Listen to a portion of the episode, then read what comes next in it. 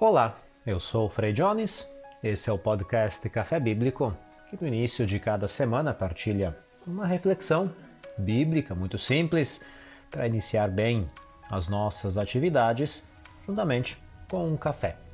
E nesta terceira série damos continuidade aos milagres feitos por Jesus, tentando trazer um pouco daquilo que significou para as pessoas que foram agraciadas por essa bênção nas suas vidas, trazer tudo isso um pouco para a nossa vida, para o nosso cotidiano, para aquilo que estamos vivendo neste período.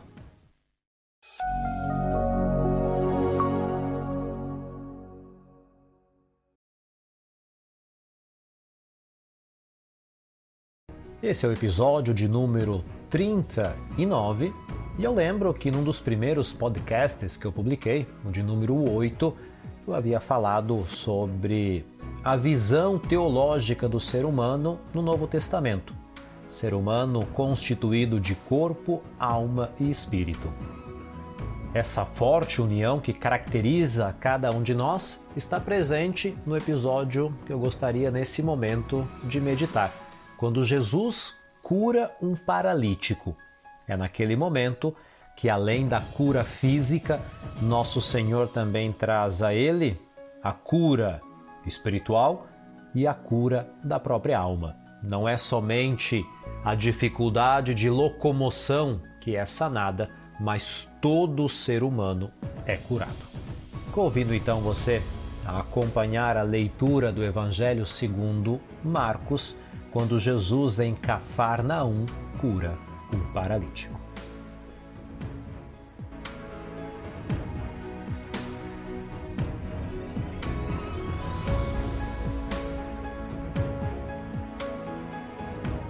Evangelho segundo Marcos, capítulo dois, versículos um a doze. Jesus retornou a Cafarnaum e logo souberam que ele estava em casa.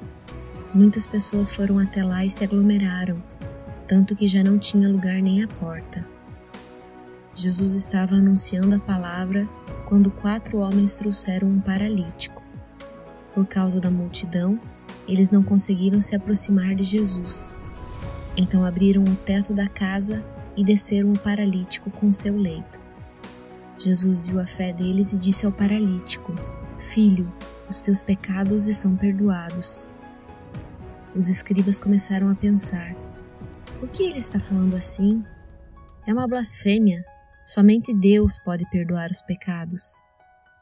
Jesus percebeu o que eles pensavam e disse: "Por que vocês estão pensando nessas coisas? O que é mais fácil dizer ao paralítico: os teus pecados estão perdoados? Ou levanta-te, toma o teu leito e anda, para que vocês aprendam que o Filho do Homem tem o poder de perdoar os pecados na terra, eu te ordeno. Levanta-te, toma o teu leito e vá para casa." Imediatamente o paralítico se levantou e, carregando o leito, saiu diante deles. Todos ficaram admirados e glorificaram a Deus, dizendo: "Nunca vimos algo assim."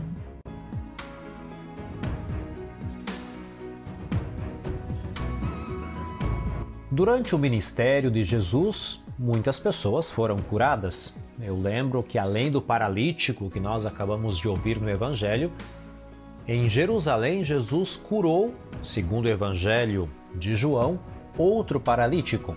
Também, em uma sinagoga, durante um momento de oração, no Evangelho de Lucas, Jesus curou uma mulher encurvada.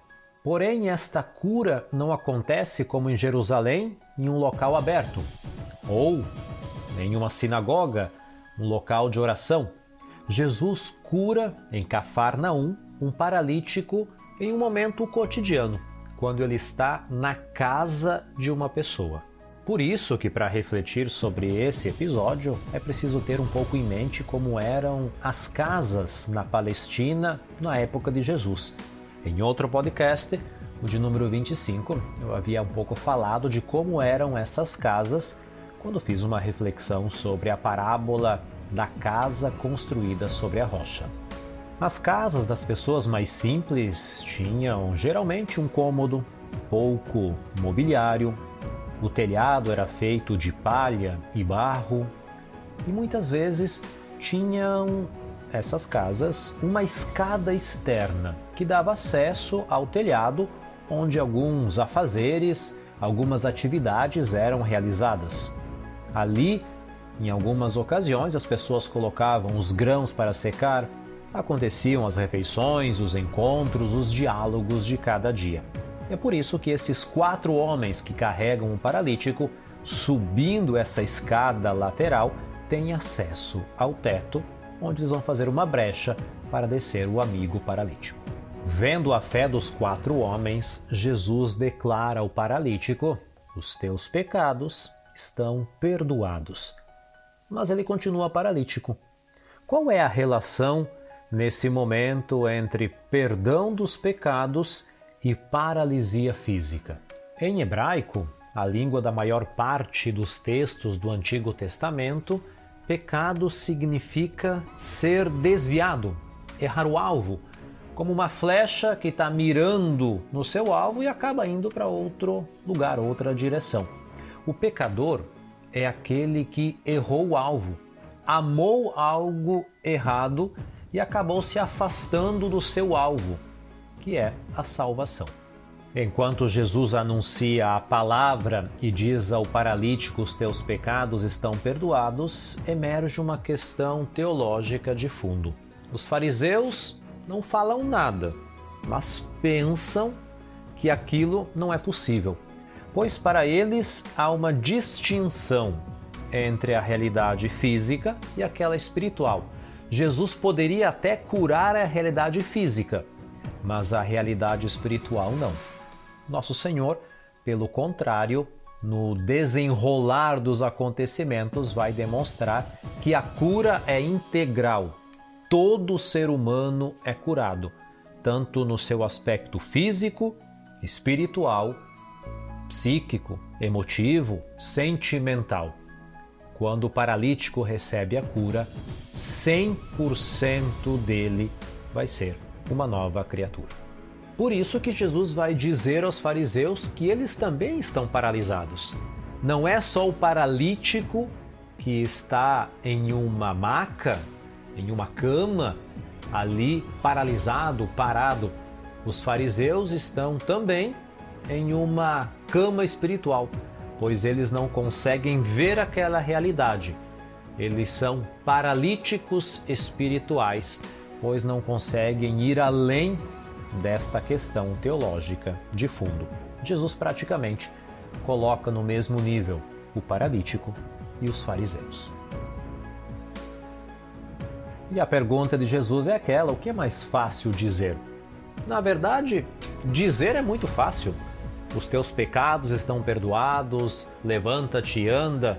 Dizer da boca para fora, tudo é fácil. Mas demonstrar é muito mais difícil. Por isso que Jesus, fazendo essa comparação, quer demonstrar aos fariseus, aos seus discípulos, a toda aquela multidão que estava ali ao redor da casa, olhando pela porta, pela janela, só ouvindo aquilo que Jesus estava anunciando.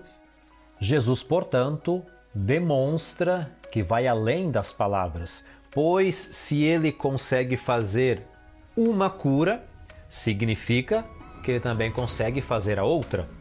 E é nesse momento que, para provar que a cura espiritual acontece, ele concede ao paralítico a cura física, dizendo: levanta-te e anda, curando a parte que todos podem ver.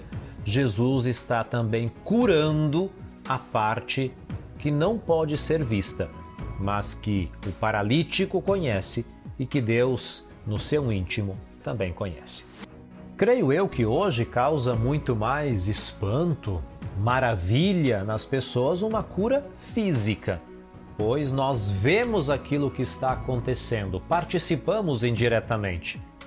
Porém, na época de Jesus, era muito mais espantoso uma cura espiritual. As pessoas estavam até um pouco mais acostumadas a ver curas físicas. Mas quando Jesus diz, os teus pecados estão perdoados, você está curado espiritualmente, aquilo é um choque de realidade. Tanto que no final do Evangelho vai ser dito, Nós nunca vimos ou ouvimos algo parecido. O quê? A cura física ou a cura espiritual? Desse modo, o episódio do paralítico demonstra que a cura acontece de dentro para fora, pois Jesus, em primeiro lugar, inicia sanando a parte espiritual, para chegar depois à realidade física. E o paralítico, assim, se torna um símbolo, pois a imobilidade, a paralisia, é uma frustração. É um fracasso para o ser humano, pois impede a pessoa de alcançar tantos objetivos, sonhos, realidades, ver aquilo que os outros podem fazer e não conseguir fazer igual a maior parte das pessoas. Em poucas palavras, é uma pessoa na sua passividade, carregada pelos demais, que não consegue ter uma vontade própria, não consegue fazer tudo aquilo que gostaria. E aqui os amigos são essenciais, pois o texto do Evangelho diz que eles abriram uma brecha no teto da casa. Lembrem-se que o teto era feito de palha e barro. O verbo escolhido pelo evangelista é muito rico de significados, porque não é só abrir o teto de uma casa, mas significa também realçar, erradicar. Jesus realça a paralisia não somente daquele homem, mas a paralisia que pode alcançar toda uma vida. Jesus, desse modo, está erradicando, tirando tudo aquilo que impede a capacidade de viver plenamente. Abrir o teto significa deixar a luz entrar. E é aqui que Jesus diz ao paralítico: a ordem é levanta-te, toma o teu leito e anda, vá para a tua casa. Jesus inicia dizendo: levanta-te. Não interessa a tua situação de paralisia, não interessa se até aquele momento você não conseguiu ainda realizar tudo aquilo que gostaria. Tem que se levantar. Ficar aí deitado na tua maca não vai te levar a lugar nenhum. Você vai ser sempre carregado pelos outros. Mas a partir do momento que você decide de levantar, aqui as coisas podem mudar. Pois se levantar significa não se adaptar às situações, não resignar, não aceitar mais aquele leito que te amarra numa situação que não te ajuda a ser quem você realmente é ou gostaria de ser. E não basta só se levantar. Tomar o leito significa aquilo que me dominava, agora sou eu que domino. Aquela situação negativa que demonstrava a minha impotência e a minha fraqueza, agora vai ser por mim dominada. De um sujeito passivo, o paralítico agora se torna ativo na própria vida. E na frente de todo mundo, ele com o seu leito vai passar, vai ir para a sua casa, vai passando por aquela porta ter uma vida nova.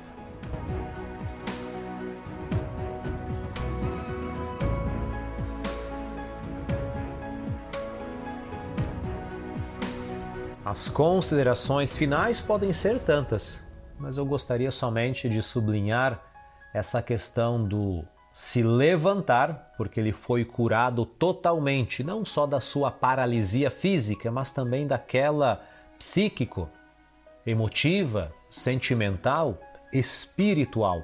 É um homem cem por cento curado. Por isso, ele vai poder tomar o seu leito, dominar aquilo que lhe dominava anteriormente. E caminhando, vai mostrar para os fariseus que ainda permanecem naquela paralisia, que ele é um homem novo. Os quatro amigos, que foram até um pouco exagerados, destruíram o teto de uma casa, talvez era a casa de Pedro, da sua sogra, em Cafarnaum, onde Jesus circulava muito no início do seu ministério. Aquela casa vai ter ainda aquela luz entrando.